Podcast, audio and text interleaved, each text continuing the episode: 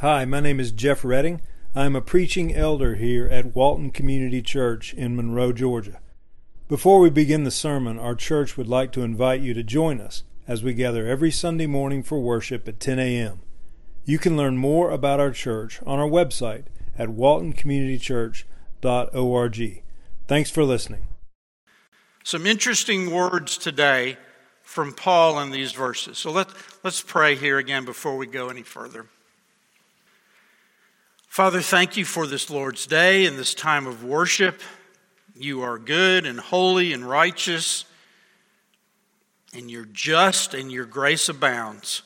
What an awesome God you are. As Paul says, your gospel is a gospel of grace. Father, help us to know you better and be known by you.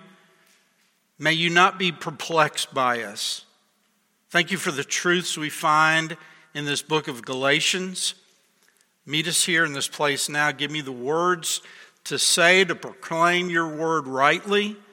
Use this time for your glory. In Jesus' name we pray. Amen. All right, once again, Tim Keller's book, Galatians for You. I recommend that to you. has really helped me in my understanding of this book in the New Testament. And I'm excited to share some of his insights as well as some of my own uh, through these verses today. Let's begin examining this section of Galatians in more detail. And by looking here, let's just take verses 8 and 9 at first and let me read them over here again. Verses 8 and 9. Formerly, when you did not know God, you were enslaved to those that by nature are not God's. But now that you have come to know God, or rather to be known by God, how can you turn back again to the weak and worthless elementary principles of the world, whose slaves you want to be once more? Many of the Galatian Christians had been worshipers at the idol worshiping temples before becoming Christians. And they lived immoral lifestyles which went along with those pagan religions. We see here that before they knew God, as these verses say, they were slaves to those who by nature are not gods. That's verse 8. And in verse 9, Paul now says, You're turning back again. Do you wish to be enslaved by them all over again? We have to remember that the whole point of Galatians is a warning not to adopt the biblical legalism of the Judaizers. These false teachers, the Judaizers, were not encouraging the Gentile Christian to ignore God's law as they had in their pagan days, but rather they were urging them to adopt all of the Old Testament Mosaic laws in order to be justified and pleasing to God. They were saying that you to be Jewish and follow all of these Jewish rituals to be a true Christian. That is not the gospel of grace that's taught in Scripture. So Paul is saying that earning one's own salvation through these Old Testament Mosaic laws, through biblical morality, through religion, or through works, is just as much enslavement to idols as the outright paganism and immoral practices that you came from. In all these things, you're trying to be your own Savior. I think the elementary principles of the world mentioned here may be the idea of trying somehow to prove yourself worthy to God by leading your life in a specific way. You attempt to earn your salvation by works. And Paul describes these principles as being weak and worthless. And again, that's not the true gospel of grace. In verse 9, Paul is really saying to the Galatians, How can you, you turn your back to your idols now? How can you follow these Mosaic rituals now since you know God, since you have given a profession of faith, and you now have a fuller understanding of who He is? And more importantly, you are known by God. Church, if you're saved, you are known by God. God knows you, and He knows you intimately. And that's because of God's grace. That's not because of any rules that you follow or works that you do to earn your way to God. Let's go on to verses 10 and 11. You observe days and months and seasons and years. I'm afraid I may have labored over you in vain.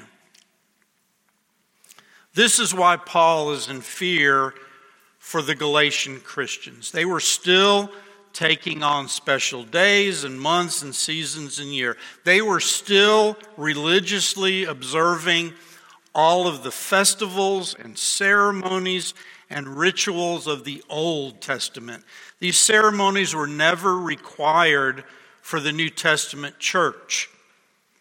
Paul is concerned that the Galatians were legalistically observing them as if they were required by God, or by observing them, they could earn favor with Him. They were almost being superstitious about these events. They didn't know these Jewish calendar rituals were distancing themselves from their Heavenly Father. Now, in these remaining verses today, uh, that we're going to look at, verses 12 through 20, that we're going to go here verse by verse, we will be given an insight into how Paul planted churches in the region of Galatia. That should be of some interest to us, right? Four year old church plant, Walton Community Church. How much can this speak to us today? And Paul does this by looking back on a time when his gospel ministry flourished in Galatia and when the relationships between him and the young Christians there were healthy. So look, let's take verse 12 by itself here. Paul says, Brothers, I entreat you, become as I am, for I also have become as you are. You did me no wrong. Paul is showing God's love here to the Galatians by telling them, I have also become as you are.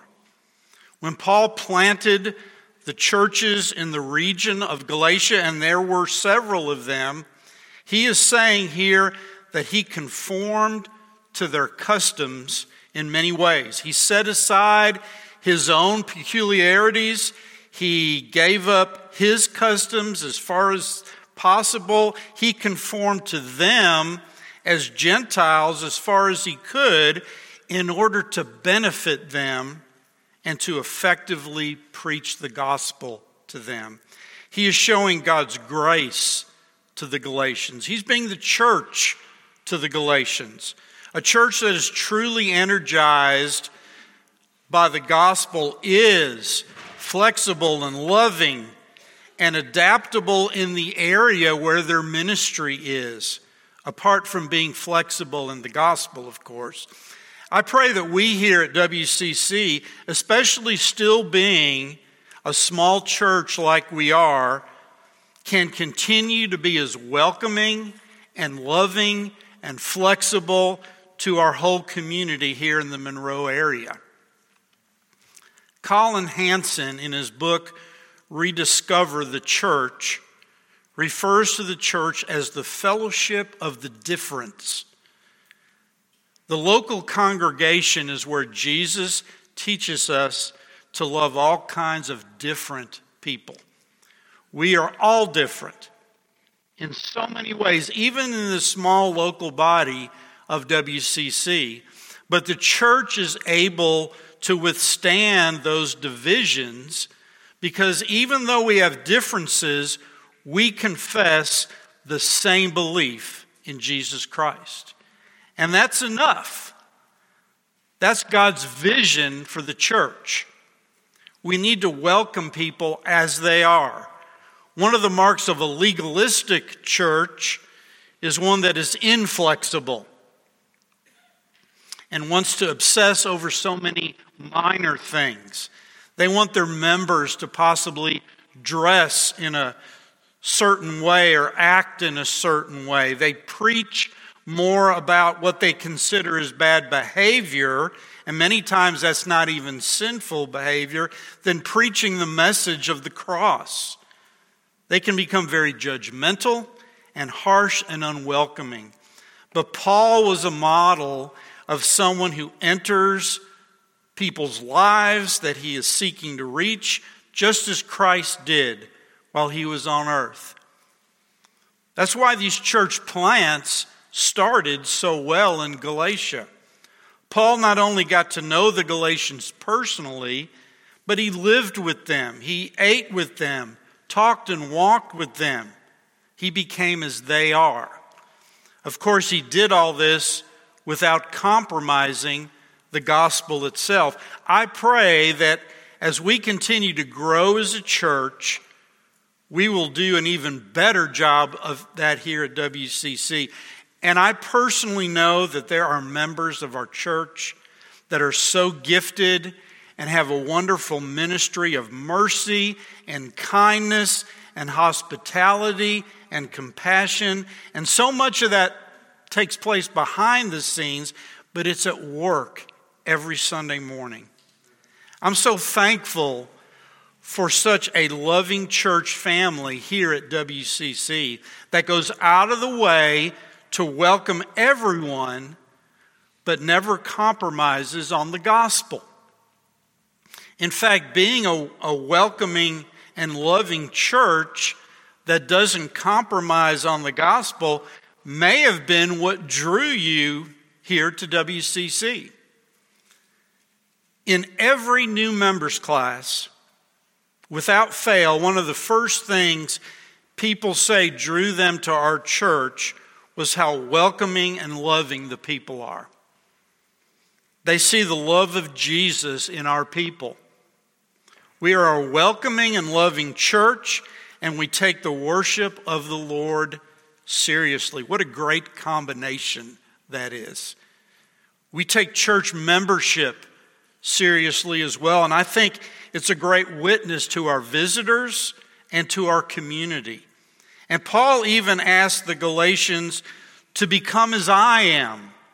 Paul has been so personally open about his own heart and so consistent in his own life that he can invite the Galatians to imitate him. And I don't think this is out of any arrogance. If, if Paul had only said, be like me, without also saying he was becoming like them, then that might have been an indicator of some pride. But I think Paul is not urging them to be as right as he is, but he's urging them just to be as joyful as he is in Christ. He is saying, Follow my example in laying aside your opinion of the necessity of the law. You are saved by grace alone. Find your joy in that truth and stop trying to earn your way to God. All right, let's move on to verse 13. It says, You know it was because of a bodily ailment that I preached the gospel to you at first. Gospel ministry looks for opportunities even in hardships. Problems can become possibilities. It says here, it was because of a bodily ailment.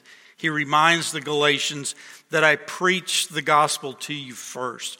That possibly means that Paul was in Galatia for some unknown reason, and he probably wasn't planning on preaching the gospel to them, but his illness changed it to happen whatever that illness was.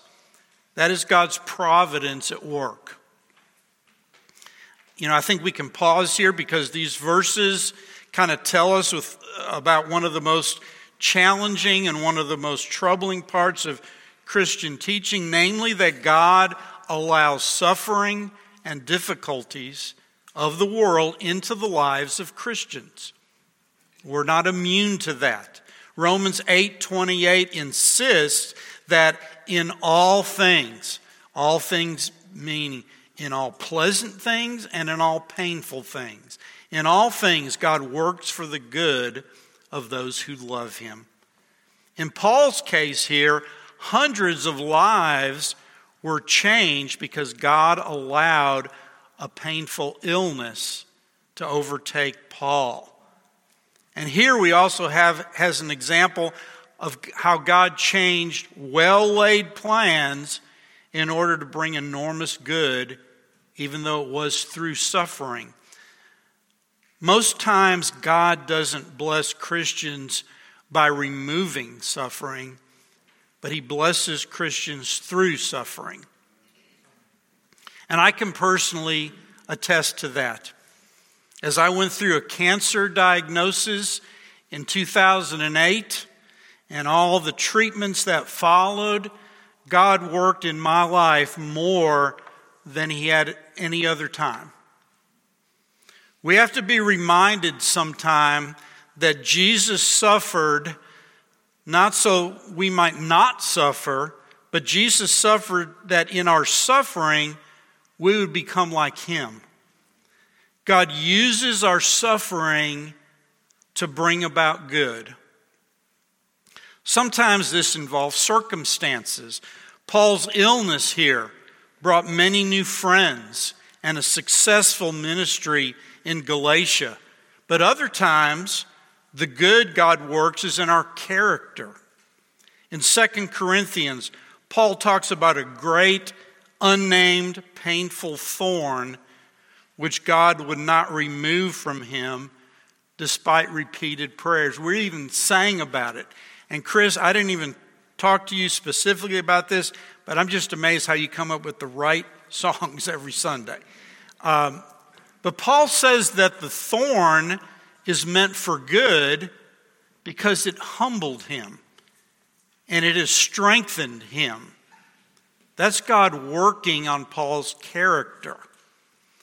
The relentless pain and the sense of weakness from the thorn has brought Paul to a deeper dependence on the sufficiency of grace. Christian, has God put a thorn in your life? If so, don't give up hope and become discouraged, but look for God to use it ultimately for His glory and your good. Pray for God to use it for His glory and your good.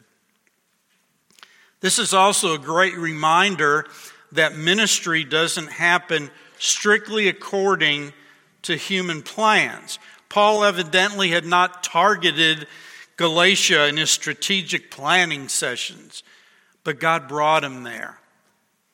Now, we can't infer from this text that strategic planning is wrong. Paul didn't stop making plans for his future missionary journeys. We see, for example, that he continued to target the largest cities in, of every region as a way to reach that area. The, elder of, the elders of this church plan for ministry, and we seek God's wisdom in that. We had an elder and deacon planning meeting just last week. We must use the wisdom that God gives us to make plans. We must be good stewards of our time and resources. But this does teach us that we must be more relaxed and willing to let God tweak or totally change our plans, even in a big way. And when I began studying these verses, I was really convicted about this because I am a planner and my family can attest to that. It's, it's a little intimidating. These first two rows can attest to that. I write my list out and I'm ready to go. Let's get it done. I've been praying for God to make me more flexible in situations. And I'm sure most of us can provide personal illustrations of how God worked in our lives or the lives of people around us through mistakes, through troubles, through changed plans, or even sometimes through disasters, and how God used those times far more than through our deliberate plans. It's good to ponder about those times because it can be very encouraging. All right, verse 14. And though my condition was a trial to you, you did not scorn or despise me, but received me as an angel of God, as Christ Jesus. The Galatians had received Paul very warmly. It seems, according to this verse, it would have been easy to have scorned him or despised him. Perhaps because his illness may have been disfiguring or debilitating in some way, we don't exactly know.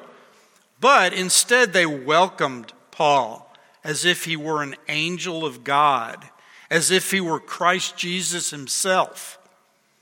As I mentioned earlier, may we continue to be a welcoming church here at WCC to everyone. We need to consciously continue to do that each and every Sunday. Make it a point to go up to every visitor you see and welcome them, especially those sitting right around you.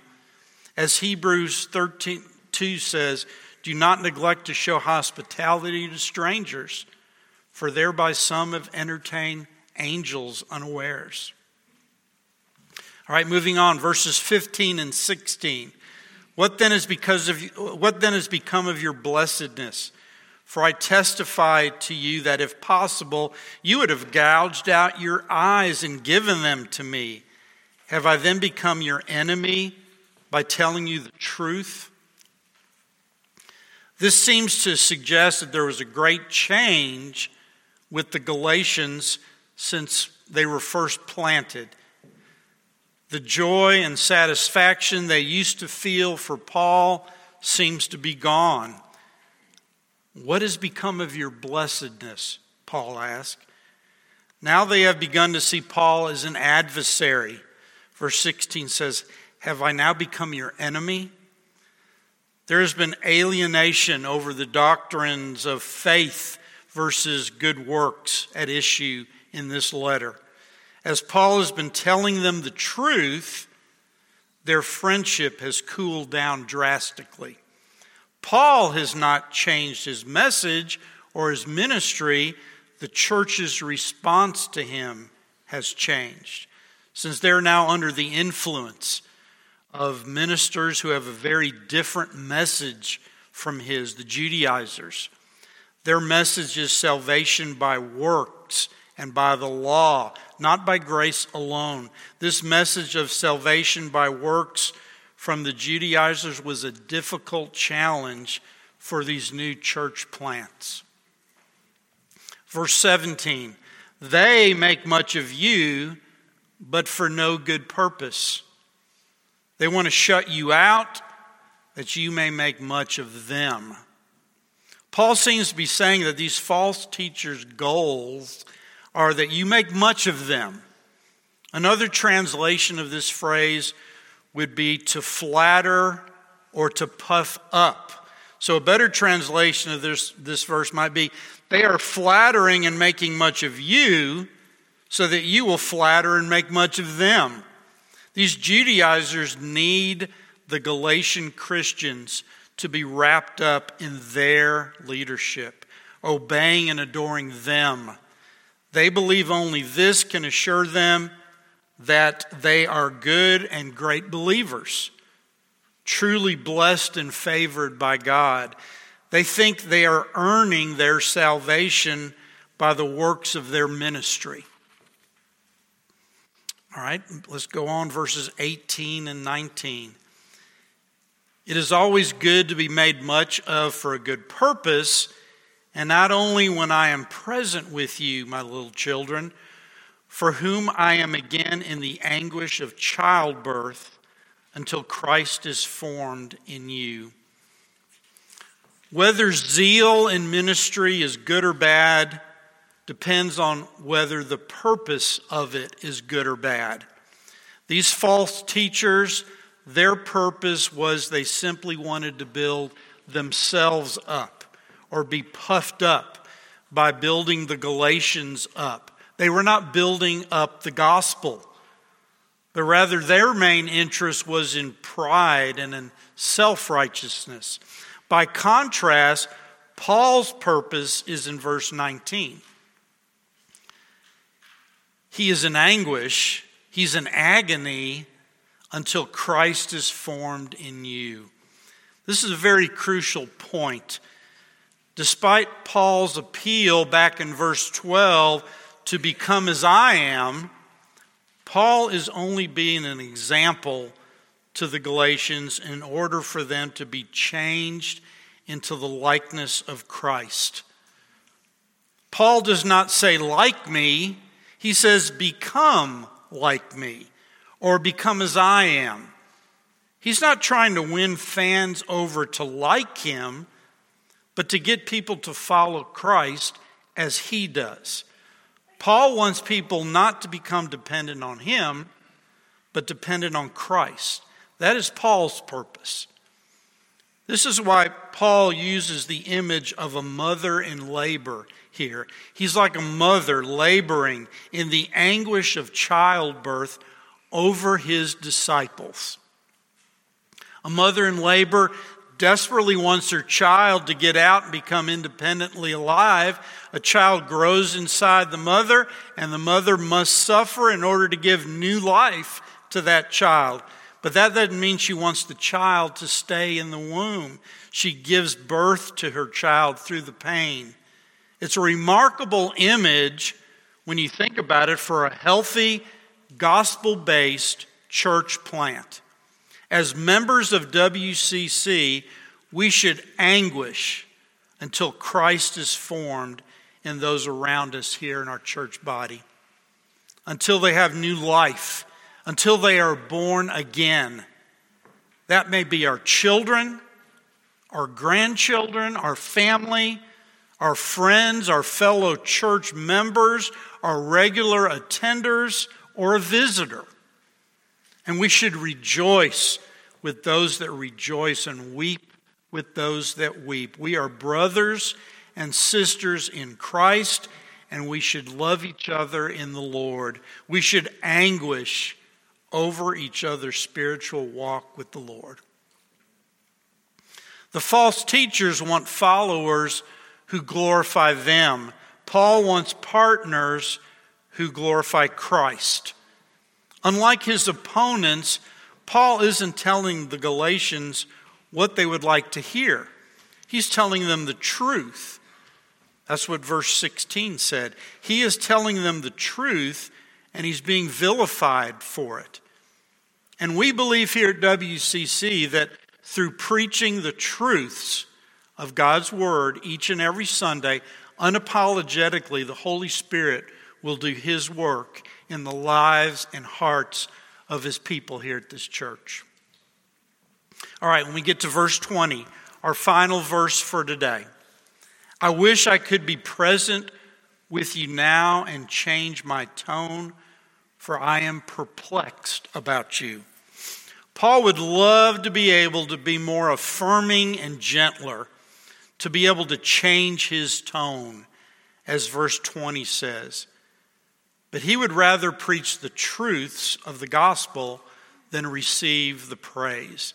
As Tim Keller in his book says, it is the gospel which brings people to Christ's dependence shapes people to Christ's likeness, and provokes people to Christ's praise.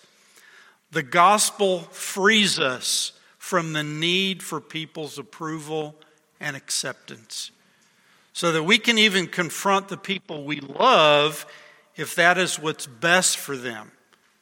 And although we might not personally see any immediate results when speaking the truths of the gospel, to other people, it is the only thing that really changes people. We leave the rest up to the Lord. If you love a person so selfishly that you won't risk that awkward moment or risk having them get a little angry with you, then you won't ever tell them the truth they need to hear. But on the other hand, if you tell a person the truth that they need to hear, but you tell them with harshness and not with love, they won't listen to it at all. And I'm preaching a lot of this to myself here today. But if you tell the truth with lots of love, there's a great chance through the work of the Holy Spirit, what you say will penetrate their hearts and heal them. Our church should be marked by an extremely loving group of people that are uncompromising to the Word of God and the gospel. And I think that's what we have here at WCC. And that makes us unique in this age and time because a lot of churches seem to either lean heavily in teaching the Word but not being loving about it, or they are all about being loving and they water down the Word. And it can be a hard balance for a church to achieve. Is the Holy Spirit speaking to you today?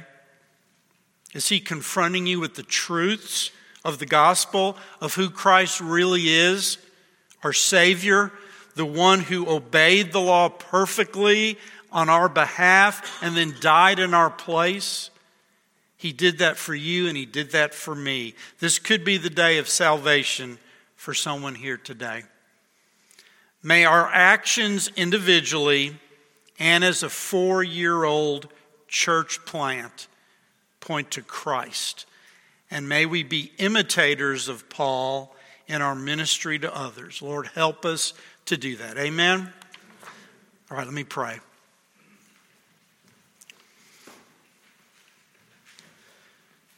Father, help us to grow to love you more. Help us as a church and as individuals to point people to Jesus. May this be the day of salvation for someone here. Meet us in a special way as we come to your table. You are mighty and glorious, and we praise you. In Jesus' name we pray. Amen.